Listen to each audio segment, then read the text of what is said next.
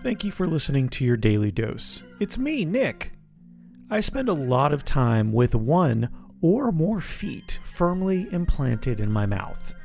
When you try to make people laugh a lot, sometimes you're going to say something dated, shameful, or worse. I did that during this conversation with Bob, but I think I realized it right away and it led to us facing some of our internal biases. I hope it does the same for you. Enjoy. Can you think of another profession where they lie to you to entertain you? Uh, I mean, you have to suspend your disbelief in any movie or TV show or anything like that, too, in a Sure. way. Yeah, and Uh, strippers.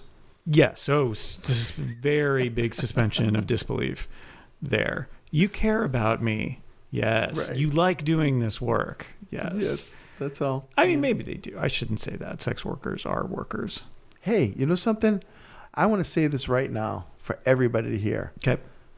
Sex work should be legal and licensed. Mm-hmm. It should be protected. It should be something because there's clearly demand for it. And if it's a consenting adult who's choosing to use their assets, even without the ets, uh, to ply their trade, then guess what? Th- th- They should be allowed to use what they have in order to do that. But I think if we tax it, that brings benefit to, to the rest of the community. And if we protect it, we're having fewer people that end up with spreading diseases. And, you know, so those are my thoughts. What are your thoughts? In. Yes. no, I agree. I just- agree. I can't believe It's- it's gone this long where, where you know, it, it hasn't been accepted. Well, it's interesting to look back on even your own idea of what is acceptable and what isn't acceptable. Like for me, looking back at, you know, maybe the idea of polyamory Mm-hmm. or, you know, being in an open relationship or something Yeah. like that, my upbringing led me to believe that that was wrong Yeah. and that was bad. was that tied to religion? That Uh, oh, for the most bad? part, yeah. I, I think a lot of it was that, and a lot of it was maybe a little bit of the, uh, you know, this idea of slut shaming Oh, uh, yeah. being a common thing, Mhm. um, and not realizing that there's this double standard ridiculous uh, double for people. Right. My But daughter Devin taught me that. it it takes a while for you to get there, or in some cases, it took a Mhm. while for me, and that that's unfortunate that it did take that long. But um, a lot of it was because of the way that I, I saw the world and uh, pop culture and other things.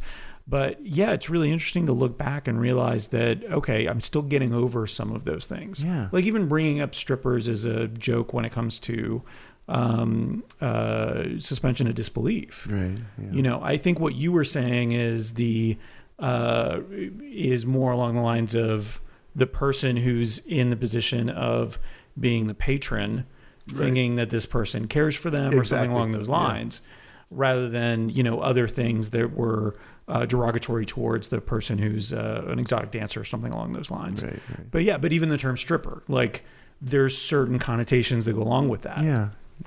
So it's really interesting to like constantly have to look at how you rem- at how you build your own stereotypes for other people Mhm. and how you challenge that yourself. It's it is institutional prejudice. Oh yeah. And I've become more and more aware of my own uh, over recent years. And uh, I think my evolution is, has me feeling less guilty about it and more, let's get on with it and do it right next time.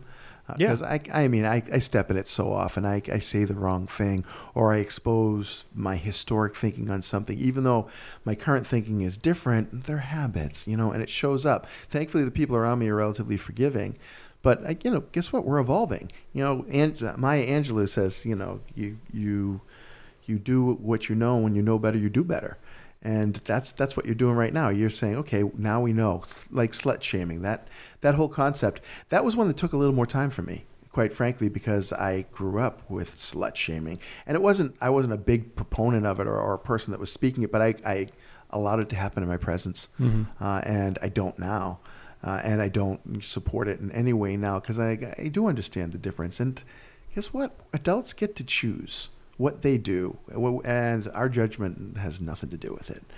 You know, so I think we have to keep the, our judgment out of it as best we can, and when it creeps in, learn to let it go. Hmm. Yeah. So, when was the last time you had a good conversation about slut shaming? Seriously. I really appreciate the range of topics I can talk with Nick about.